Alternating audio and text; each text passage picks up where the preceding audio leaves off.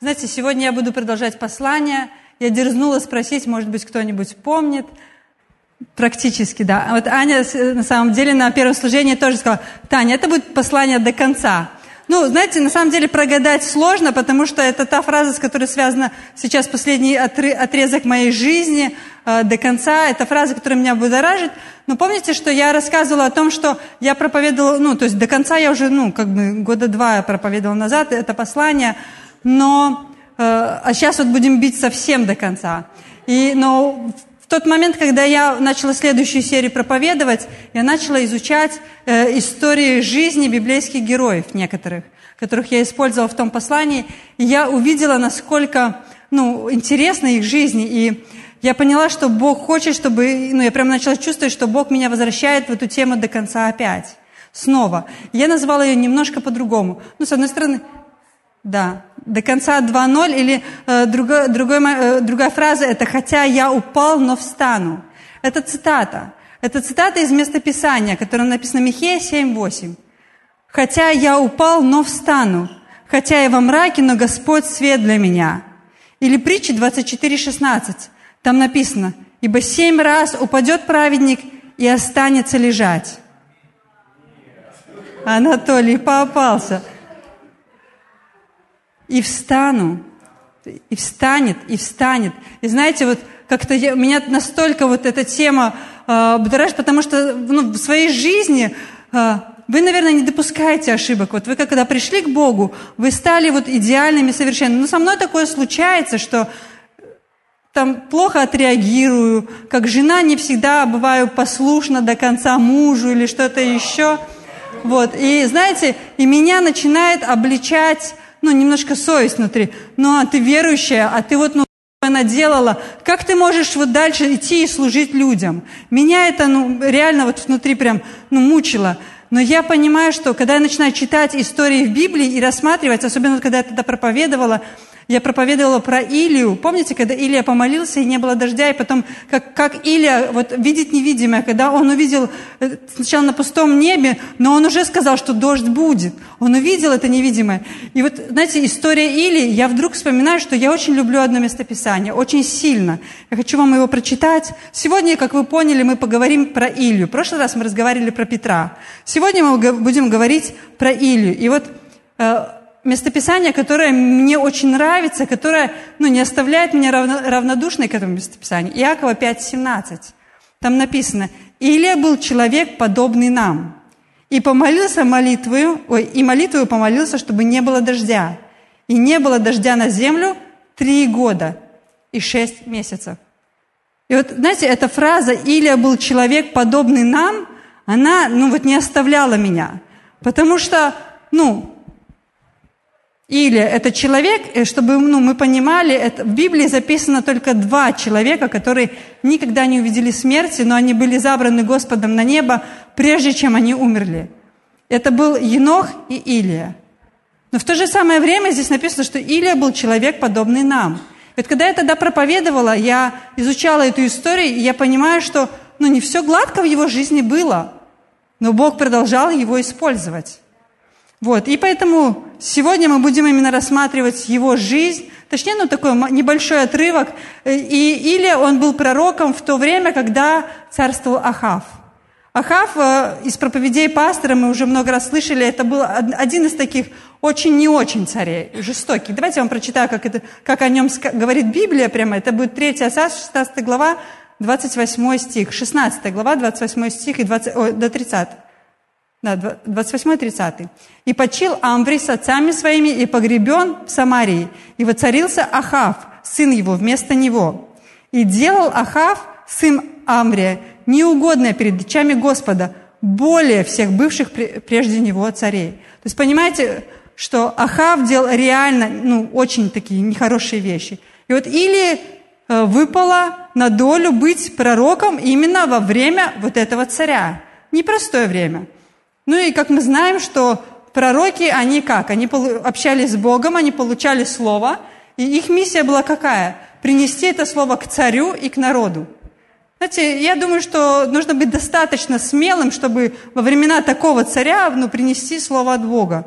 Ну, так случилось с Илией. И вот 3 э, царств 17 глава, будем ну, рассматривать эту историю, я буду просто постепенно ее читать, мы сильно далеко отходить не будем, просто будем смотреть на, на, на его историю. Но знаете, я бы хотела, чтобы, глядя на его жизнь, мы могли делать определенные какие-то выводы для себя и брать уроки. Потому что я думаю, что нам не обязательно совершать ошибки, такие, как кто-то уже делал и вынес урок, и дал нам ну, совет, как лучше поступить в жизни, чтобы не оказаться в подобной ситуации. Я думаю, именно для этого Бог и описал в Библии многие истории, которые ну, местами кажутся ну, очень такие, ну, интересные, да, вот тот же Илия или про Авраама мы будем еще разговаривать с вами. Знаете, ну, э, Авраам назван человеком веры. Вы все знаете, э, какой путь его был туда. Ну, в следующий раз об этом, может, не в следующий раз, но в другой раз поговорим об этом. Сейчас мы говорим про Илию. И вот было к Илии слово. «И сказал Илия Фесфивитянин из жителей э, Галаадских Ахаву, «Жив Господь Бог Израилев, перед которым я стою. В сии годы не будет ни росы, ни дождя, разве только по моему слову».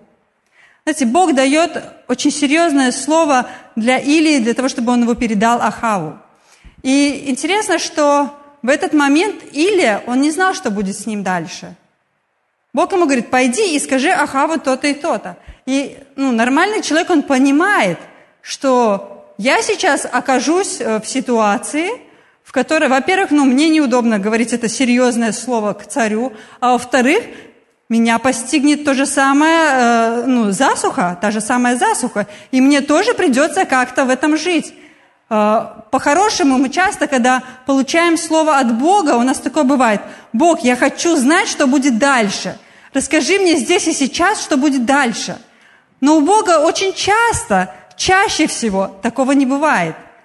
Бог дает нам какое-то одно послание, одну мысль, одно откровение, и Он ожидает от нас послушания, чтобы мы пошли по Его Слову, чтобы мы доверились Ему, и тогда дальше Бог дает следующий шаг для нас. Потому что, ну, знаете, как э, в английском есть такое выражение «one step at a time», или как «один шаг за раз». У Бога очень, очень похоже. Он не дает сразу наперед картинку. Может дать. Но знаете, я заметила, что с годами эта картинка, она тоже затирается. Ее надо напоминать или что-то еще. Но в, это, в этой ситуации Бог говорит очень серьезное слово к Ахаву. Дождя не будет.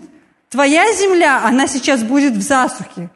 Вот все, что там растет, оно просто высохнет. Вот, кстати, сколько у нас не было дождя в деревне? Недели три мы приехали, у нас не было зеленой травы там. Там вот такая сухая, э, стоя, вот и все, больше не было травы.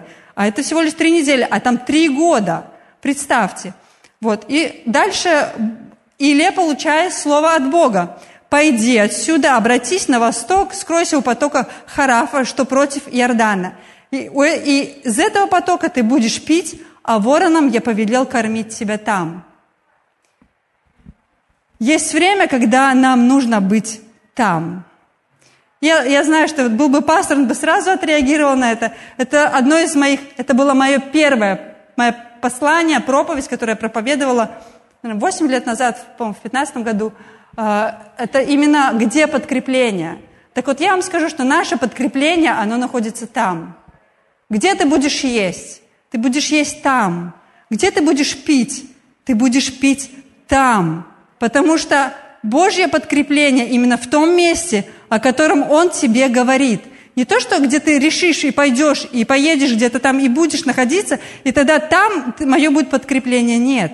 Очень важно иметь близкие отношения с Богом, когда Он скажет тебе, где Он видит тебя. Если, э, ну, просто надо иметь очень, ну, отношения хорошие с Богом, чтобы э, просто иметь отношения с Богом для того, чтобы быть открытыми к Нему и слушать то, что Бог говорит к нам, и куда Он ведет нас, и что Он видит, э, где Он видит нас. Потому что независимо от того, куда бы пошел Илия, например, в любую другую сторону, вороны бы приносили еду в ту точку, куда ему сказал идти Бог.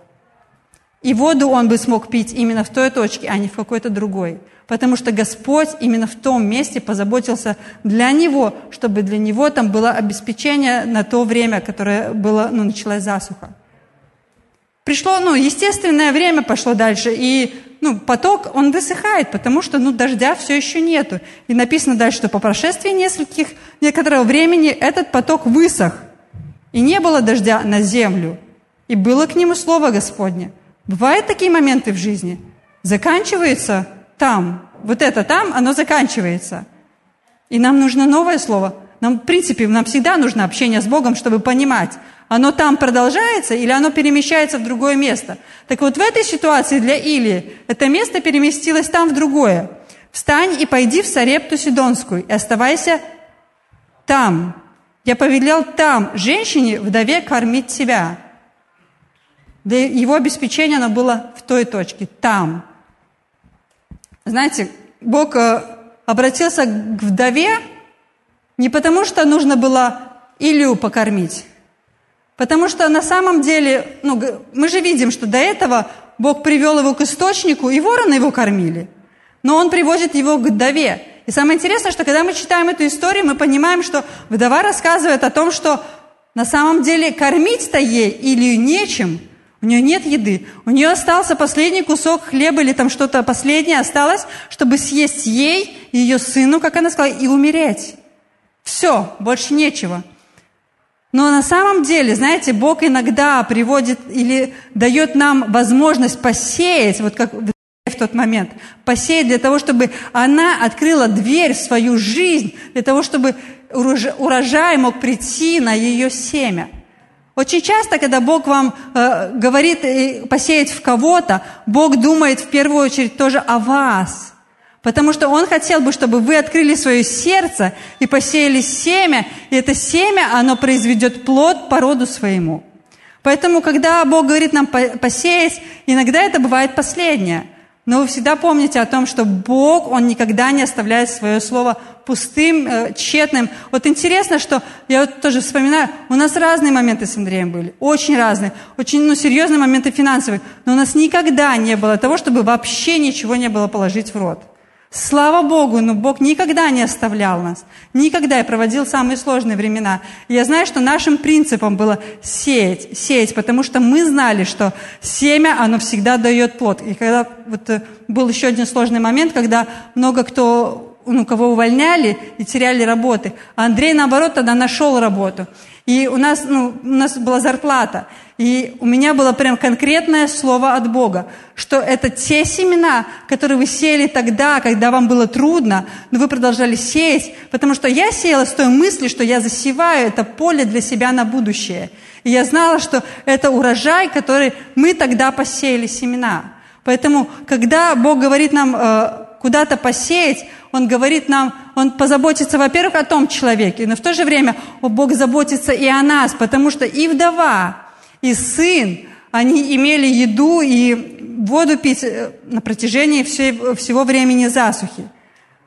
Ну, непростое время тогда было. Но знаете, проходит время – я вообще рекомендую вам, если вы хотите, я, я буду очень быстро идти, мне, у меня есть определенные точки, а, которые я бы хотела затронуть, но я бы вдохновила вас просто почитать вот эти главы. Там удивительная история описана, там много чего можно ну, для себя почерпнуть. Я вот когда перед тем, как проповедовать, я много раз просто прослушивала, прослушивала эти истории, эту историю, или там ну, много что можно для себя принять.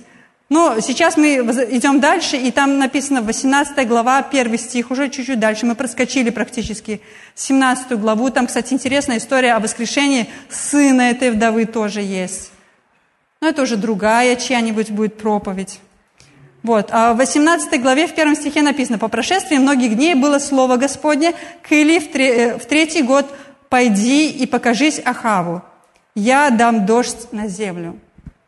И вы знаете, или ну, потребовалось достаточно смелости, потому что если читать в контексте, там написано, что Ахав, он искал его. Он искал его по всей земле со всеми своими помощниками. Он его искал, но он не нашел его.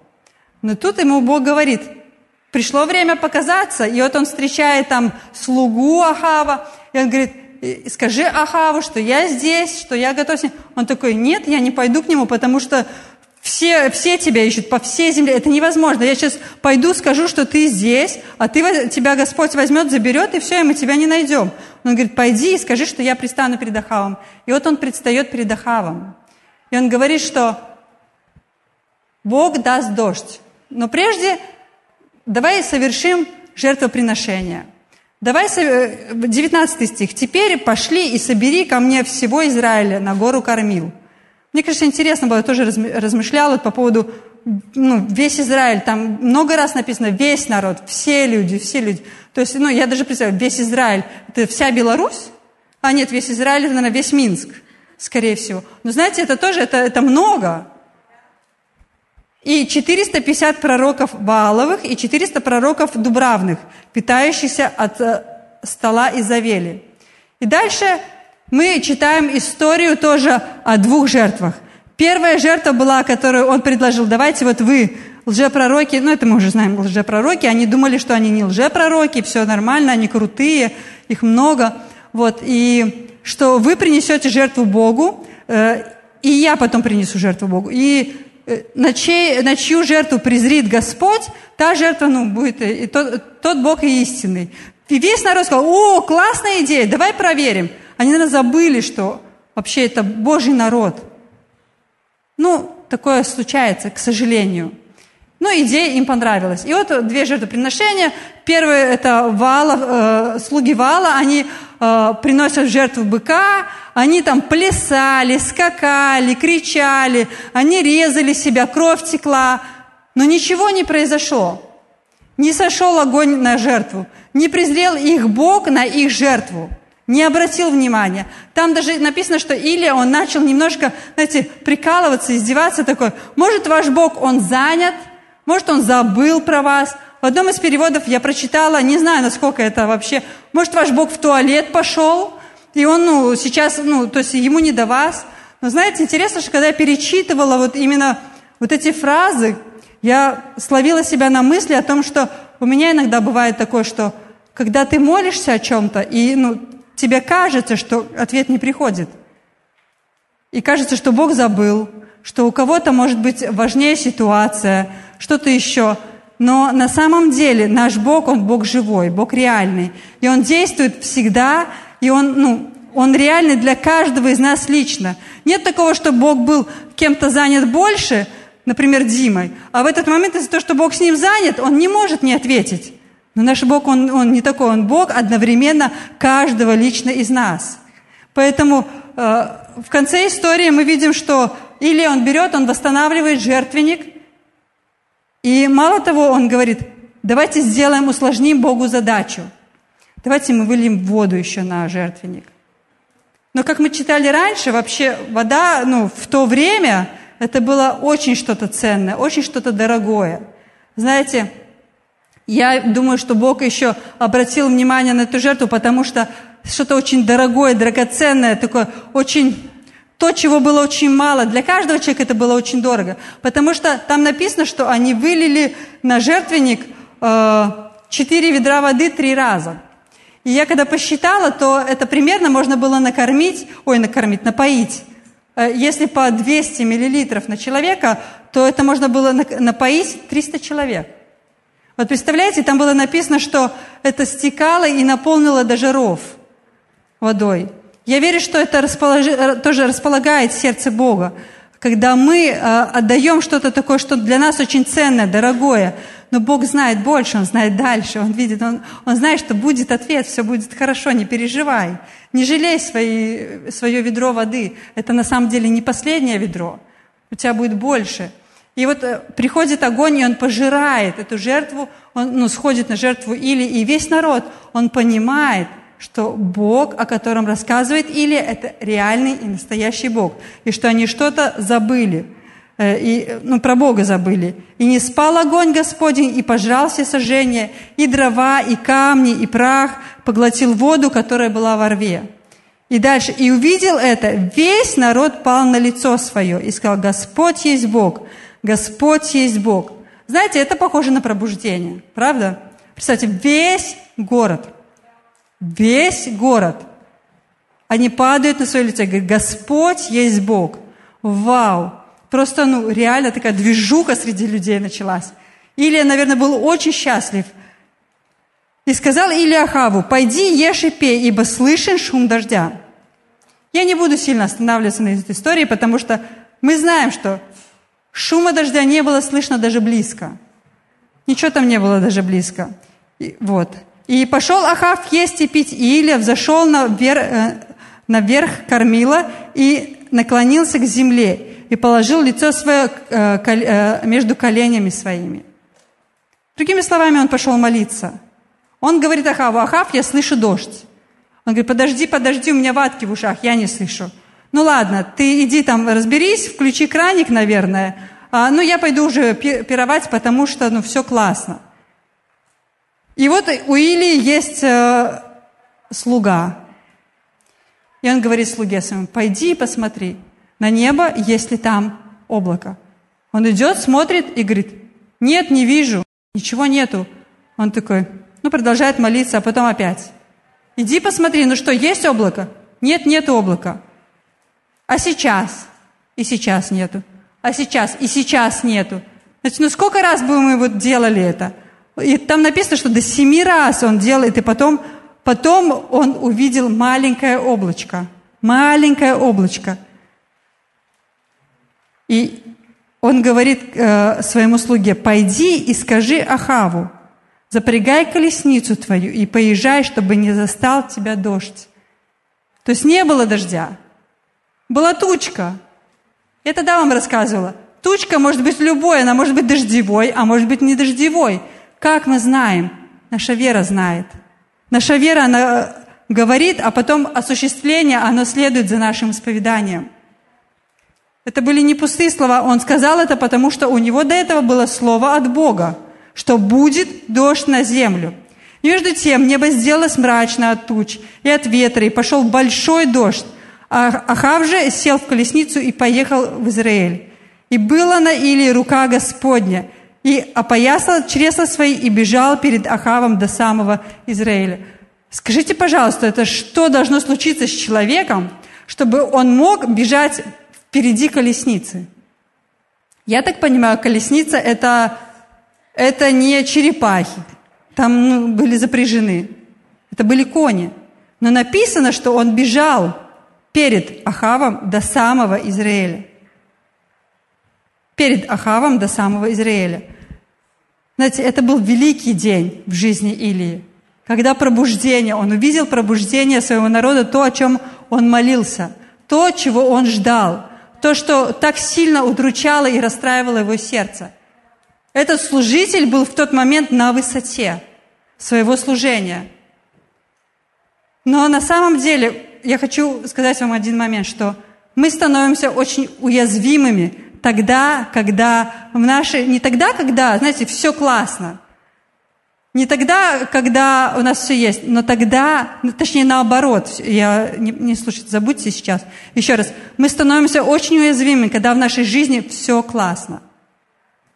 А не тогда, когда мы испытываем какие-то проблемы, какие-то трудности, на которые никто, кроме Бога, не может принести ответ в нашу жизнь но именно тогда, когда в нашей жизни все хорошо.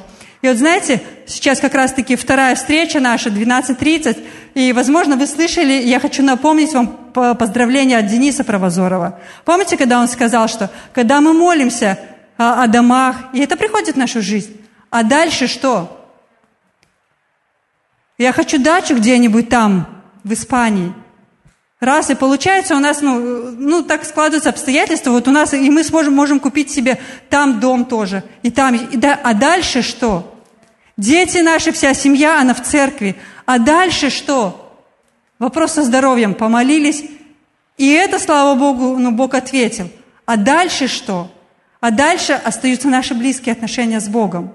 Потому что на самом деле, э, тоже до этого проповедовала, приводила вам в пример, что есть неверующие люди, много неверующих людей, которые достигают реально успеха в своей жизни, реально больших высот. Но когда читаешь их биографии, то ты понимаешь, что они доходят до, до этой точки, к этому вопросу, а дальше что? У меня все есть, у меня нет никакого вопроса, никакой нужды, а дальше что? И они не находят ответ на, на этот вопрос – но у нас есть ответ на этот вопрос. А дальше Бог. И пришли мы в эту точку, потому что Бог. Потому что Бог нам помогает. Потому что Бог наш ответ. Потому что без Него ничто не имеет смысла на самом деле. К сожалению, но именно в, таки, в таких ситуациях чаще люди и оставляют Бога, потому что им Бог, по сути, и не нужен. Потому что у них все есть, все классно. Знаете, а, а, оно затирается. Необходимость идти читать Библию и молиться, она затирается, потому что все вопросы, они отвечены. Но мы идем в тайную комнату для того, чтобы знать Бога и знать Его сердце. И через это нам приходят ответы, через это нам приходит понимание, как двигаться. А не в тот момент, когда все классно. То есть это, это классно, когда все классно. Но знаете, я замечала в моей жизни, был такой когда-то период, что как-то редковато я начала заходить в тайную комнату. И Библию я реже стала читать. А потому что у нас наладилось в жизни все. Совсем наладилось. Классно было. Я тогда, я тогда для себя еще такая, Господи, моя молитва, знаете, какая была? Я хочу найти себя, ищущий Тебя страстно в тайной комнате, когда в моей жизни всегда вот все хорошо. Потому что я слышала, к сожалению, даже истории людей, которые были в церкви, но потом они э, через бизнес, они ну, реально э, просто ну, достигли своего успеха, и они э, ушли из церкви, и все. Поэтому этот важный момент, когда мы находимся на самом пике, в самом пике своей жизни, вот следить за тем, чтобы мы не потеряли своих близких отношений с Богом. Вот Илия в тот момент, он находился вот на этом прям пике, прям подъеме, вот это на эмоциях. Знаете, я бы сказала, что он находился на адреналине, потому что, знаете, даже бежать вперед колесницы, это ну, реально нужен адреналин. Что приходит после адреналина? Тело должно прийти момент, когда телу нужно расслабиться. И это обратный эффект, еще, еще как бы, еще хуже, наверное, иногда бывает. И вот дальше, если мы читаем, то Илия, он получает письмецо. Э, Третья царств, 19 глава, с первого стиха. «И пересказал Ахав Изавели все, что сделал Илия, и то, что он убил всех пророков мечом. И послала Изавель э, посланца к Илии сказать, «Пусть то и то сделают мне боги, если и, и еще больше сделают, если я завтра к этому времени не сделаю с твоей душой того, что сделала с душой, что, ты, что сделано с душой каждого из них». Знаете, мы встречаем очень злую женщину, разъяренную – но так странно, почему она посылает письмо или что не в ее власти собрать войско и прийти убить его в тот же самый момент? Ну просто случилось так, что было пробуждение, и весь народ, он был как раз-таки на стороне Илии, и они бы ну, просто не поняли, не позволили бы сделать ей этого. Поэтому она посылает письмо к Илии, Письмо такое устрашающее. А из-за того, что, знаете, его день вчерашний, он был такой на адреналине, на, на подъеме. Вау, такая победа, класс. Вообще просто на высоте я парю. И тут приходит такое письмо. Знаете, дьявол, он очень часто делает то же самое в нашей жизни. Он не может просто так прийти в любую жизнь, ворваться и просто убить человека. Он не, он не имеет такой власти. Но знаете, что он делает? Он посылает нам сообщение – которое приносит в нашу жизнь страх. Сообщение о том, что кого-то уволили, кто-то заболел, какой-то диагноз поставили. И это сообщение, оно приводит человека в страшное состояние, в страх, в панику. Что человек начинает делать? Он начинает бежать, он начинает метаться, он не, знает, что делать. И то же самое происходит с Илией. И, по сути, его самый лучший момент жизни становится самым худшим моментом жизни он убегает. Он убегает. Знаете, он был на высоте, он был крут. Потому что Моисей до него, он разделил море, он явил все эти чудеса перед фараоном и египтянами, но он никогда не видел воскрешения из мертвых, а Илия видел. Э, Моисей никогда не наводил засуху, а Илия сделал это. Знаете, в такой момент можно подумать, так я крутой. Вот какие крутые чудеса Бог через меня делает. Но знаете, нам надо помнить всегда о том, что не мы классные, но Бог такой классный, который использует нас и позволяет, ну, как бы нам быть частью той большой работы, которую Он проводит на этой земле. Потому что Бог, Он великий. И Илия, он испугался. В этот момент такой вот упаднический он бежит. Ему хотелось в тот момент оставить служение, оставить всех людей, и он просто убегает. Он просто убегает в пустыню. Четвертый стих. А сам э, отошел в пустыню на день пути, и придя, сел под можжевелым кустом, и просил смерти, и сказал, «Довольно уже, Господи, возьми душу мою, я не лучше отцов моих». Знаете, это был, ну, это был момент провала, потому что перед этим, только вот буквально только-только, народ весь, он снова обратился к Богу. Они снова покаялись, они готовы были идти. Но Илия, вот из-за того, что он получил это сообщение от Изавели, он пугается и он убегает. Великий служитель на пике чего-то такого, он просто, просто, просто убегает, он просто проваливает свое служение, грубо говоря. Что бы мы сказали? Да, парень, ты налажал, ты, ты ошибся, ты сломался, ай-яй-яй, как же ты не дошел до конца? На таком вот, это же момент был, когда люди, весь народ, он был готов идти за тобой. А ты берешь и убегаешь. Вот по-нашему, по-человечески, вот человек был на пике, и вот он сломался. Ну ладно, мы бы сказали, может быть, следующий. Знаете, что Бог делает? Давайте прочитаем. Пятый стих. «И лег и заснул под можжевелым кустом. И вот ангел коснулся его и сказал ему, «Встань и ешь». А дальше мне так нравится. Взглянул Илья, и вот у изголовья ее печеная лепешка и кувшин воды. Прикиньте, печеная лепешка. Я, я, это мне пришел образ на первом собрании. А представь, вот представьте ваше любимое блюдо. И вот оно там лежит у вашего изголовья. Представьте, насколько Бог вот в этот самый худший момент, насколько Он позаботился об Илии. Говорит, встань и ешь. Илья поел, и что сделал? Заснул. Он заснул. Тогда ангел его будет опять потом спустя время.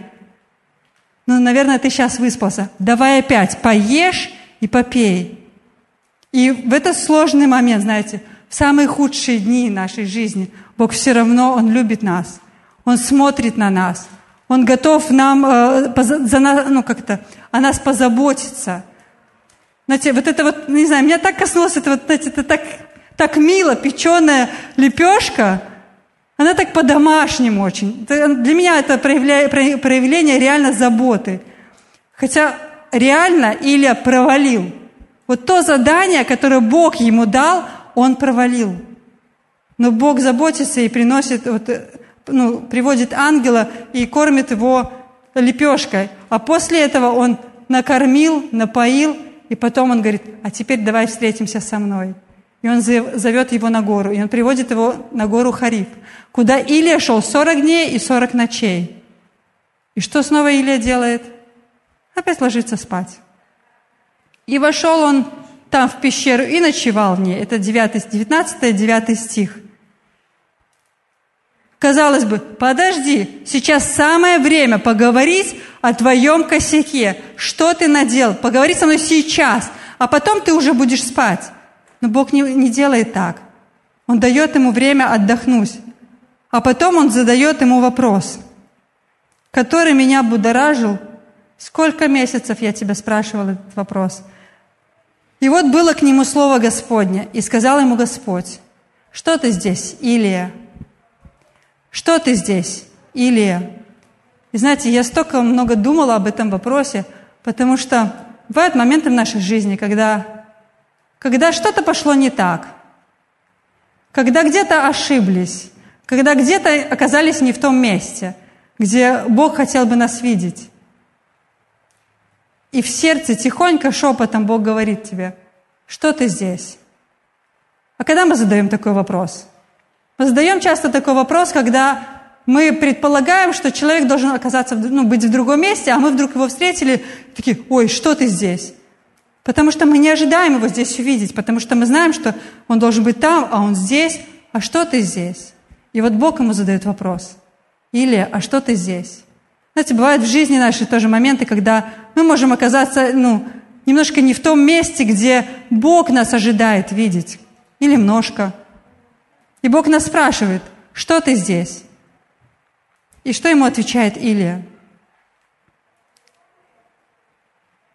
Десятый стих. «И сказал, «Возревновал я о Господе Боге Саваофе, ибо сыны Израилевы оставили завет Твой, разрушили Твои жертвенники, и пророков Твоих убили мечом. Остался я один, и моей души ищут, чтобы отнять ее». Знаете, не совсем правду Илия сказал здесь. Знаете, в чем заключается не совсем правда? Или он все, все верно сказал? Он сказал, я остался один. На самом деле, если читать историю раньше, я немножко не рассказала вам, когда Амбри встретил его, он сказал, и Илья говорит, вот я один. Он говорит, ты не один. Потому что я в это время, когда гонялись за Божьими служителями, я сто человек спрятал, разделил их по 50, я спрятал в разных ущельях, и я кормил их, я поил их. Они спрятаны. Или уже знал о том, что минимум 100 человек, кроме него, они так же, как и он, верно служили Богу. Но он говорит, я один. Я вот тоже такой пример, мне родился на первом собрании. Представьте, если я сейчас вам скажу – вот я одна служу Богу. Я одна христианка здесь, в Минске. Скажите, как вы отреагируете? А вот представьте, что там в толпе минимум стоял один человек, Амврий, слуга Ахава, который сказал Илии, что я Бога боюсь. И потому что я Бога боюсь и люблю Его, то я спрятал, я сохранил этих пророков, я им служил. То есть минимум один человек уже стоял, а он тут такой говорит, а я один служу.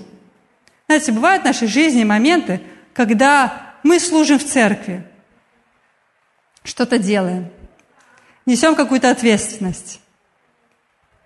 И, и вот такой момент приходит, ты начинаешь говорить, да я один это все делаю. А надо оно вообще кому-нибудь еще или нет? Да всем все равно. Почему? Вот никому дела нет, а мне есть дело. Почему не делают? На работе такое, знаете, бывает – вы делаете какую-то работу, верно стоите, а потом в какой-то момент приходит, и вы такой, да я один здесь пашу, а они все лентяи, ничего не делают. Вот этот бы трактор не существовал бы, если бы я не ставил свое колесо на место, и все. Понимаете? Вот иногда в нашей жизни приходит такой момент, когда мы начинаем говорить, да я один. Но это на самом деле это очень опасное место. У нас с Андреем такое бывало. Прости, я расскажу про это. Но мы знаем, что когда такое приходит, когда вот это нытье приходит, или такое осуждение, может быть, на кого-то, это звоночек. Это звоночек для каждого на, на том рабочем месте, где вы находитесь. Это звоночек того, что вы на самом деле устали. Вам нужно поесть, поспать и потом встретиться с Богом. Потом поесть, поспать и встретиться с Богом. Поэтому я вдохновляю вас, обязательно съездите в отпуск этим летом. Вот. Не, на самом деле это очень важно. Потому что именно когда мы устаем, когда мы вынашиваемся, мы начинаем вот нести, извините, вот это, это, не, это, ну, это чушь нести. Потому что дальше Бог ему сказал, что на самом деле не, 100, не 101 человек остался верным мне. Он говорит, 7 тысяч я сохранил для себя. 7 тысяч. Ты прости, или я разочарую тебя. Ты не один. А вот эта вся церковь, это тоже все люди, которые верят в меня, и которые тоже любят меня и поклоняются, и ищут моей воли. Да ладно. Понимаете? Каждый ответит за себя перед Богом. Но наше дело следовать э, тем путем, который Бог ведет нас лично. А что тебе до Него? Ты следуй за Ним. Ты следуй за Господом а другой, он сам ответит перед Богом за свой путь. И, и потом Бог, Он проходит перед ним, если мы помним. Он являет себя Илии. Он говорит, сказал, выйди и стань на горе перед лицом Господним. И вот Господь пройдет, и большой сильный ветер, раздирающий горы, и сокрушающий скалы перед Господом – но не в ветре Господь. После ветра землетрясение, но не в землетрясении Господь. После землетрясения огонь, но не в огне Господь. После огня веяние тихого ветра. В одном из переводов написано, что шепот. Божий шепот, шепот Господа в сердце. И вы знаете, очень часто любим конференции. Почему? Потому что, знаете, когда нас много, мы так сверхъестественно, явно, так чудесно переживаем Господа. Но знаете, за поисками этого сверхъестественного, шумного, громкого мы можем пропустить этот тихий голос, который говорит в наше сердце каждый день и каждое мгновение. Бог с нами каждый день, и Он хочет направлять нас каждое мгновение. Этот тихий голос внутри нас, это личная встреча с Богом. И Бог снова задает Илии вопрос. Илия, что ты тут?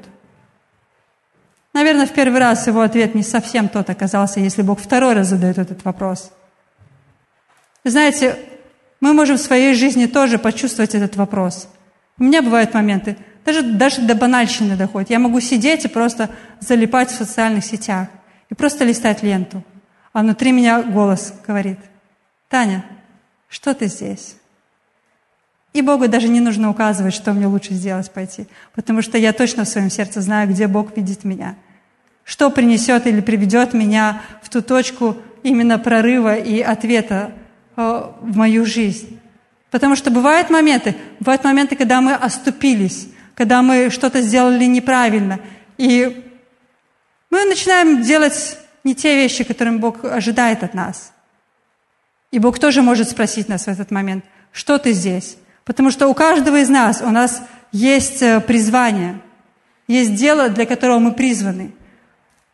Я сделаю вам такую маленькую затравку, э, мысль закину, потому что, э, знаете, в какой-то момент я когда готовила это послание, я думаю, Бог, ну хорошо, до конца, до конца, такая громкая, классная фраза, до конца. А зачем мне идти до конца? Ну вот реально, я же спасена. Мне есть спасение. Я принимаю Иисуса как своего Господа и Спасителя. А зачем мне вот это вот такое вот упал, поднялся, все равно отряхнулся, пыхтя, там, вытирая пот с, со лба, идти до конца? Зачем? Я задала себе этот вопрос. Я говорю, вот Бог, я проповедую это послание, Ты дал мне его. Зачем мне идти до конца? Но знаете, Бог направил мои размышления в сторону, что оно имеет значение, имеет смысл. Потому что наша жизнь на земле – она влияет на ту вечность, которую мы будем проводить на небесах. В Библии написано о том, что наша жизнь – это пар, являющийся на мгновение. Представьте, вот эта жизнь, в которой мы живем, огромная жизнь, это всего лишь пар. Но эта жизнь, она влияет на то, что мы будем делать на небесах. Не то, что, что мы будем делать на небесах, она влияет на то, какие награды мы получим на небесах. Мы потом после служения разговаривали с одним человеком, я говорю, знаешь, у меня есть сравнение, оно, наверное, ну, неприменимо к этой ситуации, но я, ну, наверное, так могу себе это объяснить. Знаете, мы в мире живем ну, с разным достатком. Есть люди, у которых вообще практически ничего нету. Но они живут в этом мире, они существуют в этом мире. Но есть люди, у которых есть достаток, и они могут делать намного больше – вы знаете, я думаю, что э, в Царстве Божьем тоже есть, э, будут люди, которые, ну, будут, ну, знаете, как в Библии написано, спа, спасся как бы из огня, как головешка из огня. То есть спасся, фу, ну я на небе оказался, фу, я тут здесь. Но знаете, будут люди, которые на небе, они смогут реально там дальше делать Божью работу. Я, ну, мне до конца это не открыто, но я пока еще размышляю об этом. Но я понимаю, что бороться и двигаться до конца, дойти свой путь до конца, он имеет смысл – Потому что мы дадим отчет при встрече с Богом, мы дадим отчет. Каждый Бог посмотрит нам в глаза и скажет, Таня, скажи, пожалуйста, а как вот твой Андрей поступал? Нет, он не спросит меня. Дай отчет за... Нет. Он скажет, дай отчет за себя, за свою жизнь. Я скажу, я вот тут это делала и это. Он такой, не-не-не, подожди, я тебе говорил вот это делать. Вот это ты классно сделала, это ты для себя сделала. А как ты сделала то призвание? То, куда я призвал тебя, то, для чего, что я тебе поручил, то, для чего я создал тебя на этой земле. И знаете, я очень боюсь оказаться в позиции, что мне нечего будет принести Господу на небо с собой. Ну, это так, я вам мысль закинула. Я, я, еще, я думаю, что э, Бог позволит мне еще об этом проповедовать. Я пока изучаю эту тему. Но если возвращаться к Илии, Илия был человеком одним из двух, который не увидел смерти. Он был восхищен Богом на небо. Он был первым человеком на земле, который увидел воскрешение из мертвых. До этого никогда такого не было. Впервые у него такое случилось. Он свел огонь с неба. Там тоже интересная история, если дальше читать. А если немножко вернуться назад, это человек, который помолился, и по его молитве три с половиной года не было дождя, а потом дождь был. Но в то же самое время, в самом лучшем моменте своей жизни, он сломался. Мы тоже можем иногда ломаться. Что-то может в нашей жизни ломаться. Но знаете, что, что это все, ну, несмотря на все это, Бог, Он продолжил его использовать. Если дальше мы будем читать, после встречи с Богом, Бог продолжил говорить ему, говорить э, послание к царю, и после этого Илья был забран на небо, в вихре. И Илья, он не увидел смерти. если возвращаться к местописанию, с которого я начинала, это Илья был человек, подобный нам. Я думаю, что жизни, которые описаны в Библии, или истории, знаете, ну, реальные косяки там описаны – но в то же время Бог, Он хочет что-то сказать нам этим. Он хочет сказать, не опускай свои руки. Помни то слово, то призвание, которое я сказал тебе. Возвращайся к нему. Бывают моменты, бывают мы, мы разочаровываемся. Бывают моменты, когда мы устаем. Тогда нам надо просто поесть, поспать и встретиться с Богом. И тогда прийти в ту точку, когда Бог продолжит нас продвигать. Аминь. Давайте помолимся.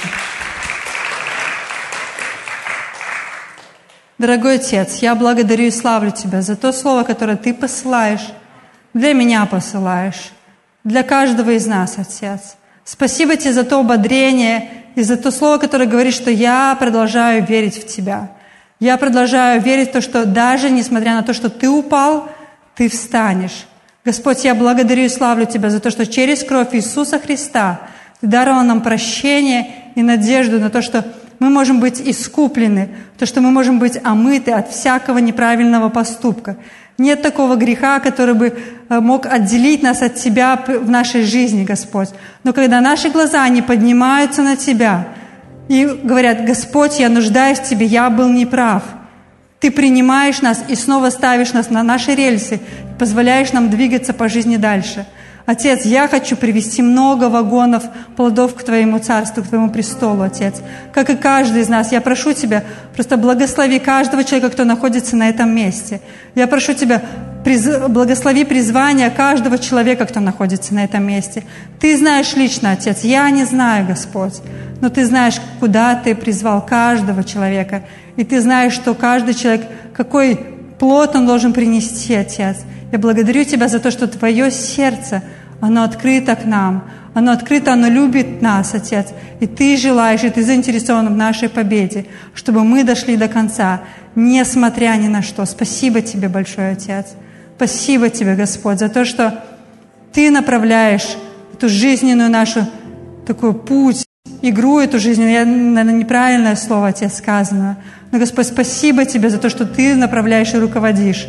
Я прошу Тебя, чтобы наше сердце, оно всегда было настроено на Твою волну, волну Твоего голоса, чтобы вовремя услышать этот вопрос. Что Ты тут делаешь? И мы были честно готовы ответить себе в любой момент нашей жизни – Господь, особенно если кто-то заблудился, Отец. В тот момент, если я вдруг заблужусь или споткнусь, Отец, я прошу Тебя, чтобы Ты помог мне увидеть это и восстановиться во имя Иисуса Христа. Спасибо Тебе, Отец. Аминь.